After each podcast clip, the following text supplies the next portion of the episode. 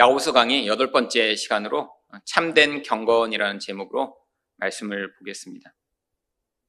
여러분은 경건이라고 하면 어떤 생각이 드시나요? 이 경건은 성경에 여러 차례 나오는 그런 단어입니다. 우리가 어떤 사람을 볼 때도 아, 저 사람은 경건하다라고 생각할 수 있죠. 근데 문제는 우리가 경건하다라고 생각하는 그 경건의 사람마다의 개념이 다 다를 수 있다라고 하는 것입니다. 그런데 신기하게 성경에서도 한글로는 경건이라고 번역을 하고 있는데 그것들을 번역한 단어가 한 가지가 아니라 아주 여러 가지 단어들을 번역하고 있습니다. 오히려 구약 성경에서는 하시드라고 하는 한 단어를 경건이라는 단어로 번역을 합니다. 시편 86편 2절을 보시면 나는 경건하오니 내 영혼을 보존하소서 내 주 하나님이여 주를 의지하는 종을 구원하소서. 구약 성경에서 하나님이 경건한 자 혹은 불경건한 자 이런 두 종류의 인간에 대해서 자주 말씀을 하시고요. 또 성도 가운데 스스로 하나님 나는 경건합니다라고 이야기를 하는 경우들이 많이 있습니다. 도대체 이때의 경건은 무엇을 의미하는 것일까요? 구약 성경에서 경건하다라고 할 때는 바로 성도를 그 경건하다라는 단어를 가지고 사용합니다. 왜냐하면 이 하시드라고 하는 구약 성경이 경건이라고 번역된 단어는 원래 헤세드라고 하는 단어와 같은 어근을 가지고 있습니다.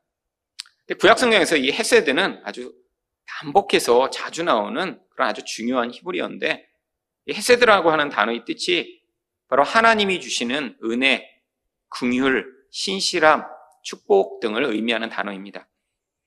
결국 여기서 경건하다라고 구약 성경이 표시하고 있는 이 단어는 하나님의 그 은혜와 또한 긍휼을 받은 자라고 하는 의미로서 바로 경건한 자라고 이야기하고 있는 것이죠. 결국 그게 성도를 의미하는 것입니다. 그런데 신약 성경에서는 한글로는 경건하다라고 번역을 하고 있는데 그렇게 번역하고 있는 단어가 네 종류의 다른 단어들입니다. 물론 한글이 그것을 다른 단어로 번역하지 않고 경건하다라고 번역을 한 이유가 있겠죠. 왜냐하면 다른 종류의 헬라어를 사용하고 있지만 그 근본적인 의미가 다 아주 유사하기 때문입니다. 첫 번째로 나오는 경건이라고 하는 단어는 누가복음 2장 25절에 나옵니다. 예루살렘에 시므온이라 하는 사람이 있으니 이 사람은 의롭고 경건하여.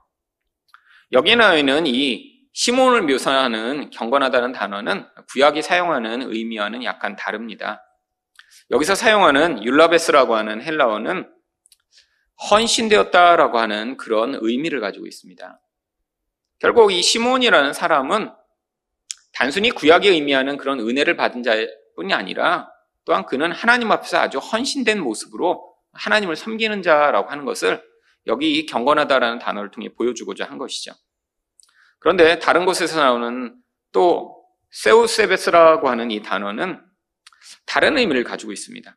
요한복음 9장 31절입니다. 하나님이 죄인의 말을 듣지 아니하시고 경건하여 그의 뜻대로 행하는 자의 말은 들으시는 줄을 우리가 아나이다. 여기서 나오는 경건하다는 앞에서 나온 단어의 이런 헌신의 의미가 아니라 하나님을 두려워하는 상태를 의미할 때 경건하다라고 얘기를 합니다. 그런데 그래야 의미가 통해요. 왜냐하면 죄인의 말은 하나님이 안 들으시고 헌신된 자의 말을 들으신다고 하면 이거는 의미가 통하지 않습니다. 그런데 죄인은 왜 죄인이죠? 바로 하나님을 경외하지 않고 두려워하지 않기 때문에 자기 마음대로 살아가는 자가 죄인이죠. 그런데 바로 여기에 나와 있는 하나님이 그의 기도에 응답하시는 자, 경건한 자는 하나님을 두려워하기 때문에 하나님이 하지 말라고 하는 것들을 하지 않으며 그 하나님이 뜻대로 행하는 자를 의미합니다. 그래서 여기 경건한 자는 하나님을 두려워하여 자기 행위를 조심하는 자를 경건하다라고 얘기를 하죠. 그런데 가장 많이 사용된 경건하다라고 하는 그런 단어로 번역된 단어는 유세베이아라고 하는 헬라어를 번역한 것입니다. 신약 성경에 나오는 대부분의 경건이란 단어는 바로 이 단어를 번역한 것입니다. 디모데후서 3장 5절을 보시면 경건의 모양은 있으나 경건의 능력은 부인하니 이 같은 자들에게서 내가 돌아서라. 여기서 나오는 이 유세베이아라고 하는 단어는 하나님이 가지신 그런 신적인 모습을 공유하고 있는 상태를 의미하는데 특별히 하나님이 가지신 많은 모습 가운데 그 하나님의 신실함을 가지고 있는 상태를 의미합니다. 하나님의 속성이 아주 많죠. 뭐 하나님의 사랑하심, 긍휼하심, 공의로우심. 그런데 여기서는 그 하나님의 신실하고 일관되신 모습으로 우리 또한 그러한 우리 신앙의 일관됨을 유지하는 상태를 성경은 경건하다라고 얘기를 합니다. 그런데 오늘 야고보서에 나오는 이 경건은 다른 곳에서는 잘 사용되지 않는 그러한 단어입니다. 헬라어로 스레스케이아라고 하는 그런 신학 성경에도 딱 네 번밖에 안 나오는 그런 단어인데요. 이 단어는 하나님을 섬기고 예배하는 상태를 의미할 때 사용하는 단어입니다. 오늘 읽었던 본문의 26절과 27절에 이 단어가 반복해서 나오는데요. 26절을 보시면 이 사람의 경건은 헛것이라. 해설적으로 번역하면 이 사람이 하나님을 섬긴다고 하는 것은 다 거짓말이다라고 하는 뜻이죠. 또한 27절에도 이 경건이 나옵니다. 하나님 아버지 앞에서 정결하고 더러움이 없는 경건은 풀어서 해석하면 하나님 앞에서 정결하고 더러움이 없는 하나님을 섬기는 모습은이라고 하는 뜻입니다. 결국 한글 성경이 경건하다라고 번역되는 이 단어들의 의미들이 사실 일관됩니다. 하나님을 두려워하기 때문에 하나님의 뜻을 행하며 또한 하나님께 헌신되어 하나님의 은혜를 받은 자들이 하나님께 반응하는 그 신실함으로 하나님께 반응함으로 말미암아 결국 하나님을 섬기는 자세요. 이 모든 내용들을 종합한 것이 바로 경건이라고 하는 의미죠. 여러분 그런데 이 의미들을 다 종합해 보니까 이게 바로 무엇입니까? 우리 신앙을 의미하는 것입니다. 여러분, 우리 신앙을 어떻게 설명할 수 있을까요? 하나님께 은혜와 긍휼을 받아서 아, 그것으로 그 은혜가 너무 감사해. 내가 죄인인데도 죽을 수밖에 없는 자라는 걸 깨달아 하나님을 두려워하고 죄에서 떠나 하나님을 사랑하고 하나님께 헌신된 마음으로 하나님을 섬기고 또한 하나님의 뜻을 따라가며 하나님을 기쁘게 하는 삶을 살아가는 것. 이게 바로 성경이 얘기하는 신앙이고 다른 말로 이야기하면 경건이죠. 여러분 그래서 이 야고보서에 경건이라고 번역된 단어를 영어 성경들은 다 religion, 종교라고 번역을 하고 있습니다. 여러분 종교라고 하는 것이 무엇인가요? 신을 섬기는 행위를 종교라고 하죠. 근데 지금 종교라는 단어를 쓰면 사람들은 전혀 다른 의미를 생각합니다. 너 종교 생활하니? 종교 활동하니? 어떤 종교를 가지고 있니? 사실 이렇게 의미하는 이 종교라는 단어는 어떤 틀을 갖춘 어떤 기관에 다니고 있는 상태를 의미하는 경우가 많죠. 근데 성경이 이야기하는 이 종교 행위, 아니, 우리가 더 개인적으로 의미를 부여하자면 우리의 신앙의 본질은 바로 이 성경이 경건이라고 번역하고 있는 바로 이 단어 안에 담겨 있는 것입니다. 사실 이런 하나님의 사랑을 받은 자가 그 사랑에 헌신하여 보답하며 그 하나님의 뜻을 이루며 하나님을 섬기는 이런 태도 누구만 할 수 있나요?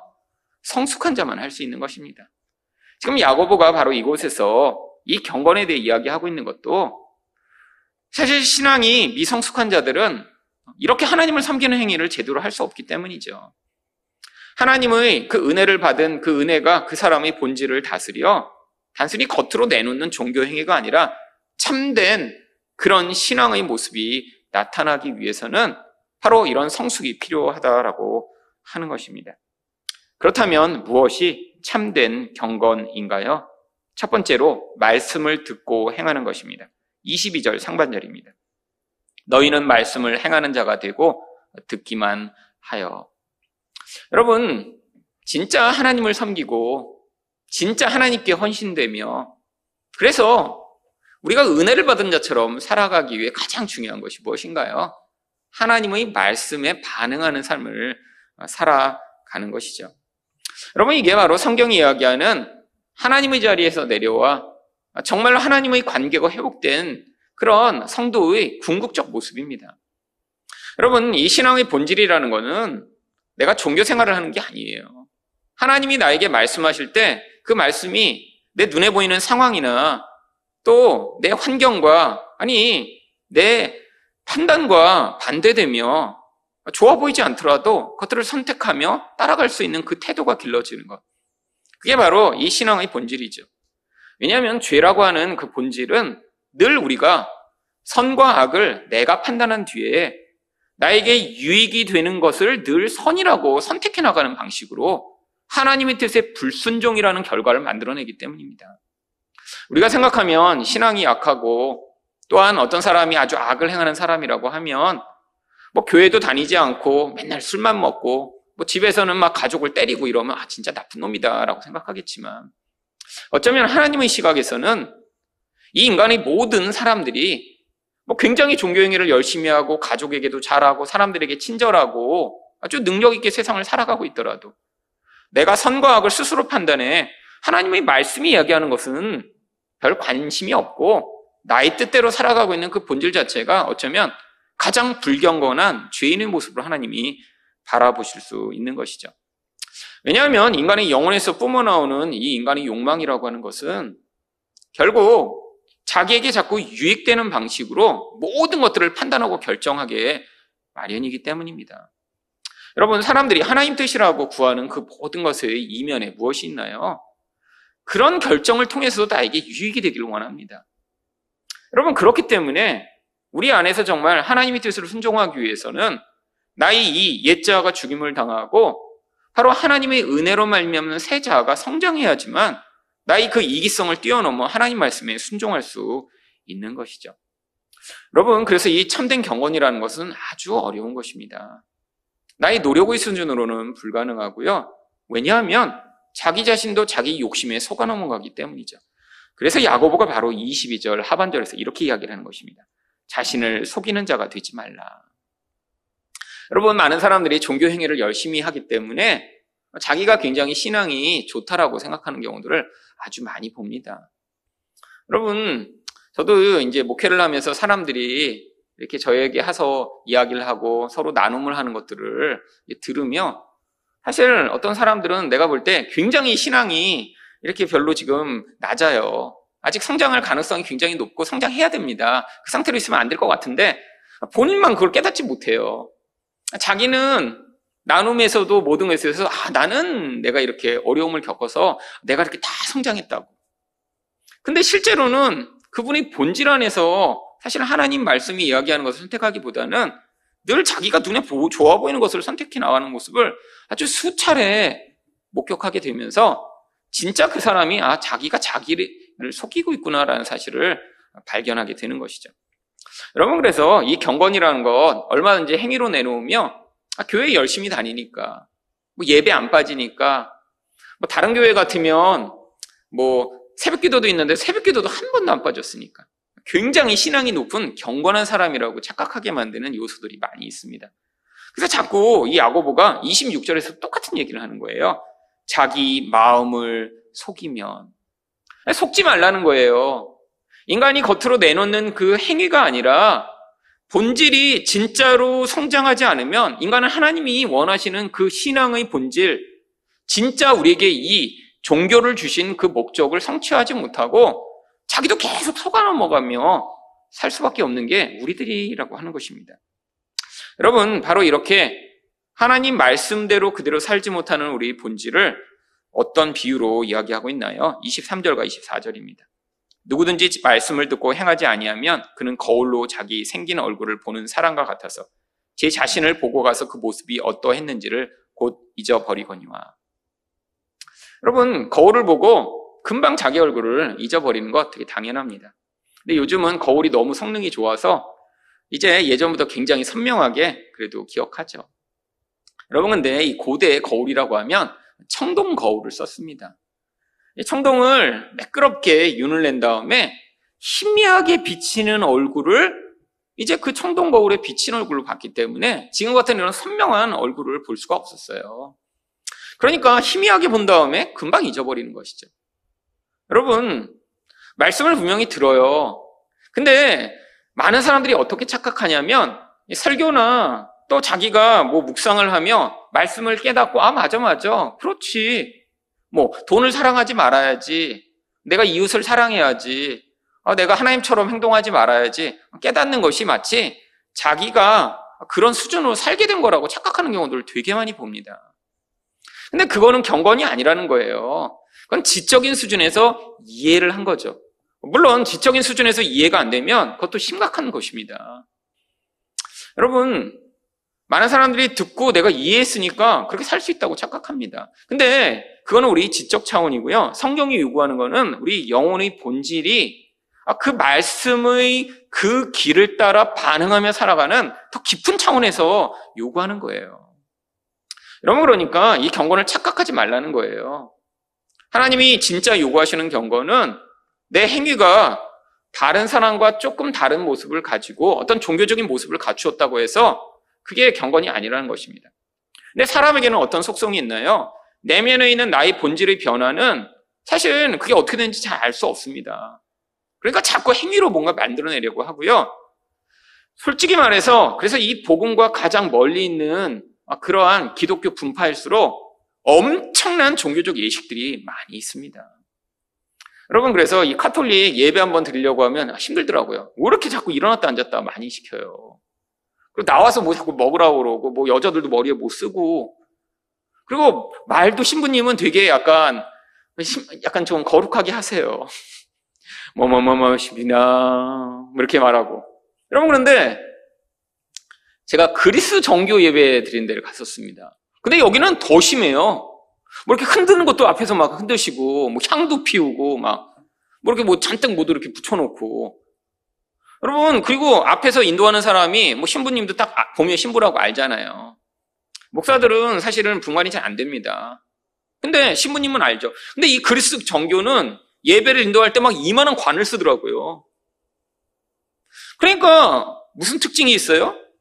진짜 내적 경건과 신앙에 관심이 없는 사람들일수록 외적인 어떤 행위로 내가 뭔가 종교적인 행위를 하고 있다는 사실을 엄청나게 더 드러내고 아, 그런 현장에 내가 있으면 말미암아 마치 내가 이런 성숙하고 굉장히 신앙이 좋은 사람인 것처럼 착각하게 만드는 그런 일이 된다라고 하는 것이죠.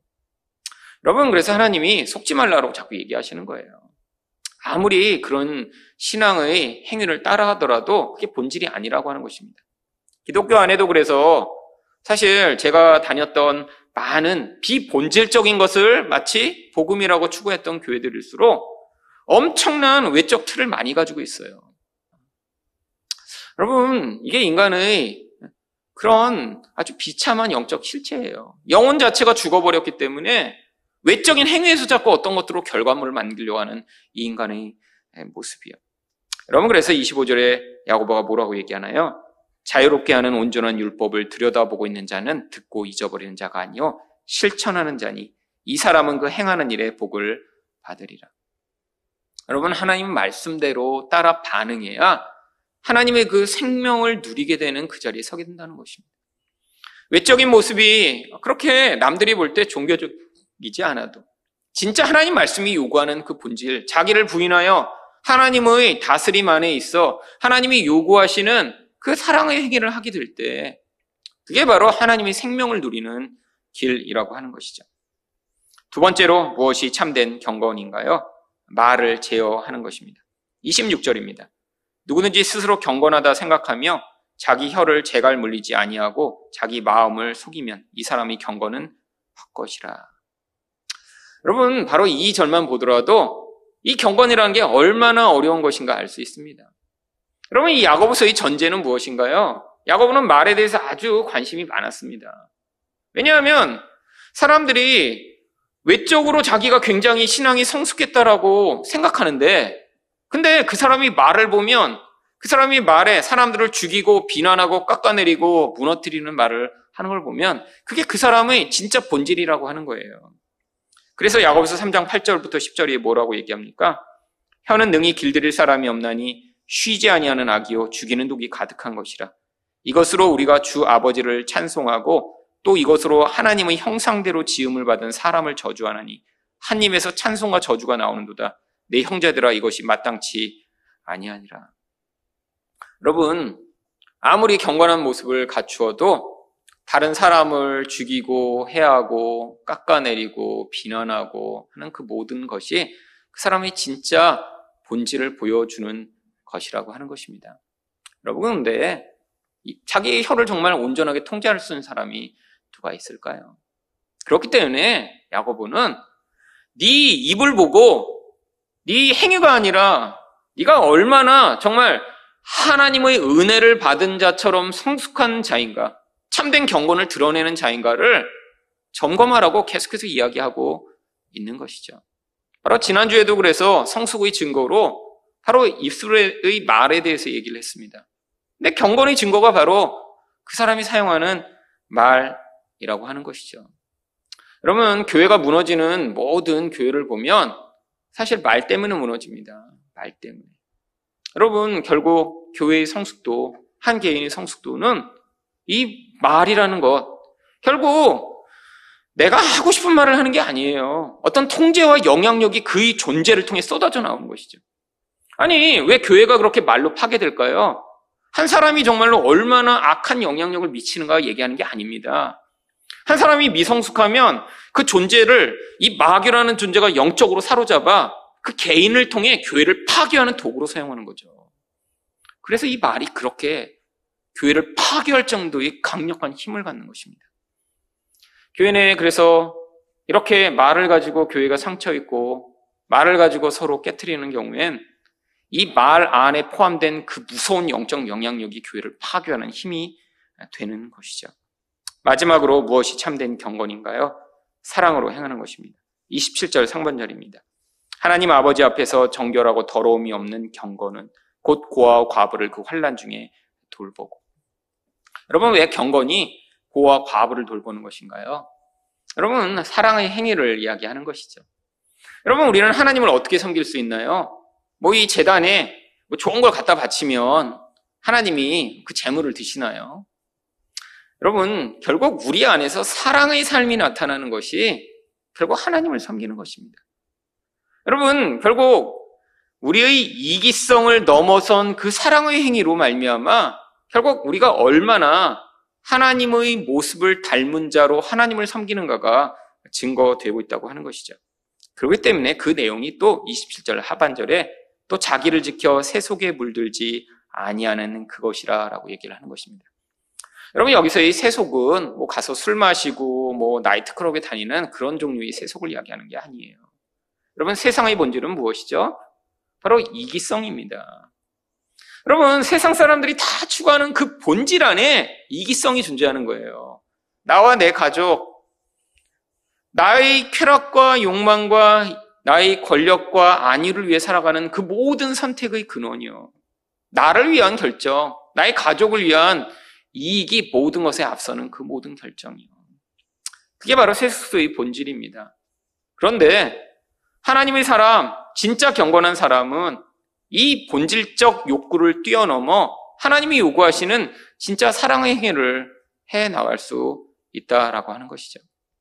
여러분, 결국 참된 경건이란 무엇인가요?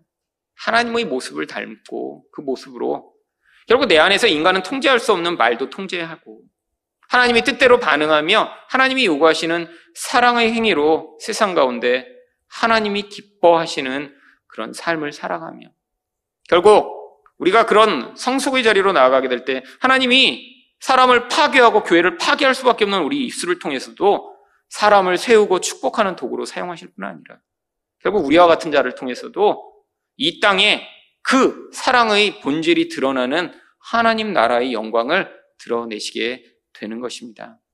이런 경건한 삶을 꿈꾸는 여러분 되시기를 축원드립니다.